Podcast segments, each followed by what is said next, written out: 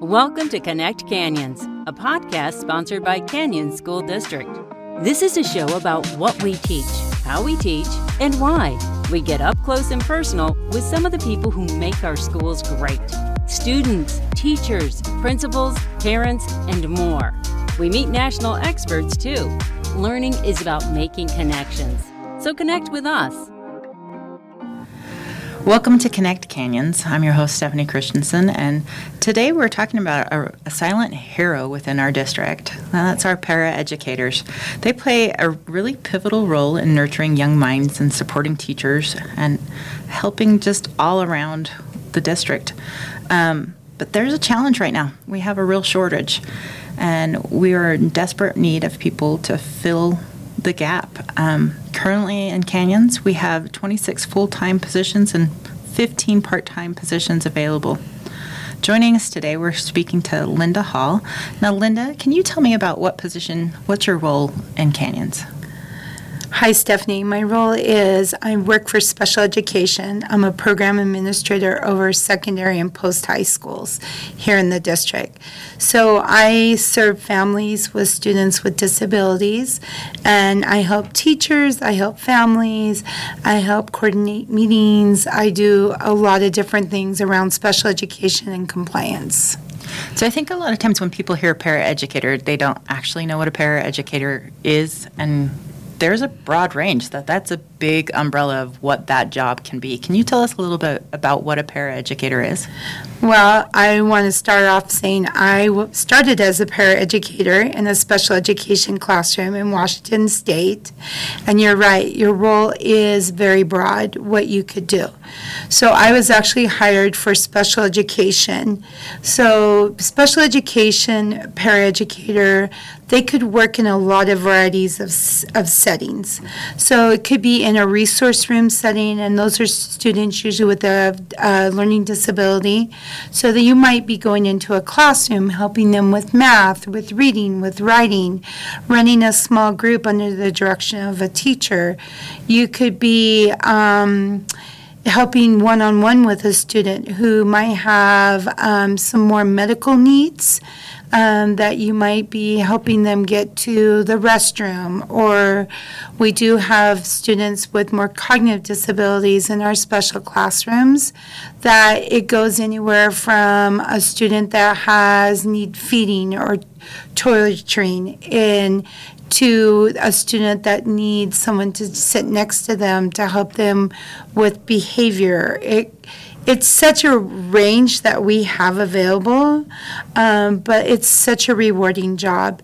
You're always underneath the direction of a supervisor, or your classroom teacher, and these students are so wonderful, and they bring so much joy to a classroom and and when I was a paraeducator, I just got so much back from the students that I help meaning that just knowing, seeing them make those little gains every day was like, oh, I'm doing something right. I'm making a difference in a child's life. What kind of qualifications do you have to have to be a paraeducator? Over the age of 18, you would have to um, be, for number one, you would have to be able to pass a background check.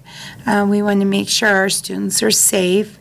And then basically, you do not have to have any skills. We will teach you. We have an actually a two day training that you get right off the bat before you even go into the classroom. So you're prepared when you walk into that classroom, knowing what your job is and what you can do to support the students in there. Now, how essential is it to our classes that we have paraeducators? Well, I'm telling you, I always used to say as a teacher when I taught, you're only as good as the paraeducator in your classroom because they are so much they do so much to help the classroom. They're like your right hand man. So they're able to take small groups and run under your direction. They're able to work one on one with a student. They're able to do um, a variety of like arts and craft, maybe activity with your student. Go out for recess duty. Help in the lunchroom if students need supervision in the lunchroom. Um, bus duty, they're able to out to greet our kids when they come off the bus or help them get their things ready to go back on the bus at the end of the day. So they are a vital part of the classroom. It really helps that classroom to have that extra pair of hands in there that the teacher's able to focus on other things while they're helping other students. What would you say is the most rewarding part of being a paraeducator? I'm got to say everything. I mean, when I was a paraeducator and I was in a classroom and just seeing those students make progress, it is so rewarding. That student who could not read and they're able to read that first sentence to you, it chokes me up even thinking about it. It was such an amazing experience. I think every teacher has that moment where they always talk about the light bulb moments, but it seems like those students that it's extra hard, that Yeah. that would be even more fulfilling to be able to say, I got them to that milestone. I helped them get to that milestone. Exactly. What, exactly what you're talking about. Being able to see them make that progress and to be part of that progress, that celebration is huge.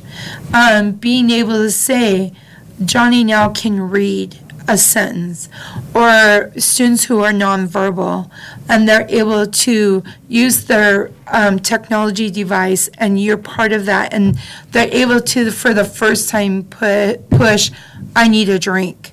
To see that milestone and be part of that it's a huge celebration um, every day in a classroom. And what i love the most about it is not one day is the same. A lot of people have jobs where they do the same thing over and over being in a classroom every day, it's a new adventure. It is so much fun to be with those students and see what they can do and be part of that. Is um, our high school paraeducators being able to see them walk across graduation, you know, in that cap and gown. What else? That's what we're all in this business to do, is help every student reach their fullest potential. And it takes everybody to do that. One of the things that I've also noticed is, I mean, it's not always easy working with children in general. Well, people in general. Correct. but it can be very difficult. But it seems from the outside, looking at our SPED department, as we call it, special education department, that it's quite a community that you would be coming into as well. Like this seems like a really strong department that there is there to support you along the way. What can you say about that? Like what kind of supports are are there for people that work within your department? Well, I'm glad you asked that because we have multi-tier layer supports. Um, for paraeducators, you have that first tier when as soon as you get hired, you get that training before you even walk into a classroom. It's a two-day training. Um, we get you prepared for whatever that need. So we have lots of layers of support um, built in, so you're not just like I say, thrown in to the lion's den and say, good luck. This is more of, we want you to be prepared what you're walking into so you have the skills to do your job. It seems like now would be a really good time if you were interested in special education. Say you've just graduated from high school and you're interested in mm-hmm. special education, to get your feet wet with it because Canyons now has the ACE scholarship program where you can go through our program and get a scholarship towards your teacher certificate or endorsement within special education. So, what would you say towards people that are interested in special education? And is this a good gateway drug into? I say it's a great gateway drug because it is the reason I'm in special education. I started as a special education para, was in the classroom, have so much passion for, it, as you can hear, um, and it was really great for me to understand what does that entail to be a teacher in a special education classroom. Is this even the right fit for me? Um, and I feel like it's a great experience to get going on that pathway if education is really what you want. I'm finished, I'm starting my 29th year. And I have worked my way up to a program administrator as a paraeducator. Then I was a teacher, dean of students, and then I was an assistant principal at a high school. I've been able to see every level there is. And I would love any young person to come into education and see is this the right fit for me? And being a paraeducator is the great way to really get in there and dive into and see if this is the career path that you want. Now, what kind of person uh, are you looking for? First of all, I'm looking for someone who has empathy and compassion and want to help students with disabilities who want to be in the classroom um, because that's the number one thing is you have to have that niche i call it that compassion that empathy that understanding for students who have some type of disability. Secondly i'm looking for someone who loves education also and brings that to the classroom that energy, that joy, that wanting to know more about what can I do to serve students and families. And um, I think it's just all around is, hey, this might be for me. I want to try it out. And so I invite anybody who is out there listening who would like to come and find out more information to come into our special education office, talk to myself, our director Nate Evelson, Dr. Matt Watts, who's over at elementary. We would love to talk to anybody who's interested in this pathway. Perfect.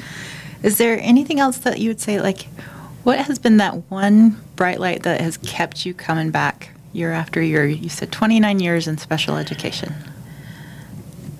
I think it? it goes back to seeing that growth in students, serving families, helping families understand that learning, growing, reaching a fullest potential, no matter what your disability is, we can help you along that way. We can help you reach that fullest potential. And it's very personal to me because I had a mother that was illiterate. And growing up, she couldn't fill out job applications. She couldn't read bedtime stories to me. When I became a teacher, finally, and I was a late bloomer, let me tell you, I didn't go back to school till I was 27. And I taught my mom how to read. When she passed away, she was so proud she could read on the third grade level. And she adopted a child with special needs, and she could read bedtime stories for the first time to him. And that's what I want for all our families, all our students, is for them to reach their fullest potential. It might be one way one student it might be their potential might be something different. Another student might be able to move further. So it's very individualized but i love being part of that. I love seeing kids walk across and graduate. I love for them to come back after they graduate and say guess what miss hall I am going to a trade school or I have a job here. I'm working at the movies. I I'm in education now. That is what is so rewarding and that's what brings me back every day. That's perfect.